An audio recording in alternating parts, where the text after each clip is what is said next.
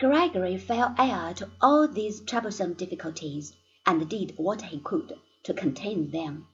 Yet the very confusion which reigned throughout the West enabled him to establish papal power on a firmer basis than it had ever hitherto possessed.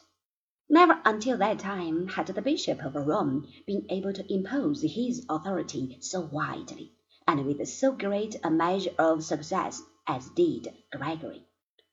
This he did mainly by writing numerous letters to clerics and secular rulers who might be failing in what seemed to him their proper duties, or guilty of exceeding the rightful scope of their authority.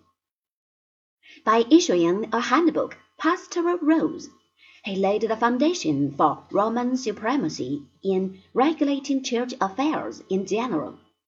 This compendium was highly respected throughout medieval times, and even found its way into the Eastern Church, where it was used in the Greek version.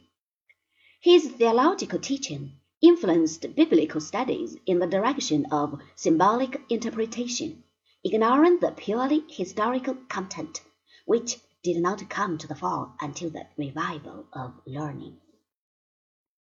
For all his resolute endeavors in strengthening the position of Roman Catholicism, Gregory was a man of somewhat hidebound outlook.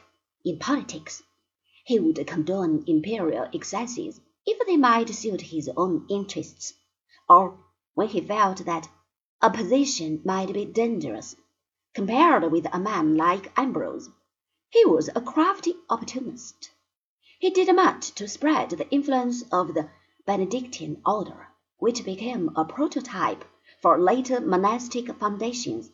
But in his time, the Church showed scant respect for secular learning, and Gregory was no exception to the rule.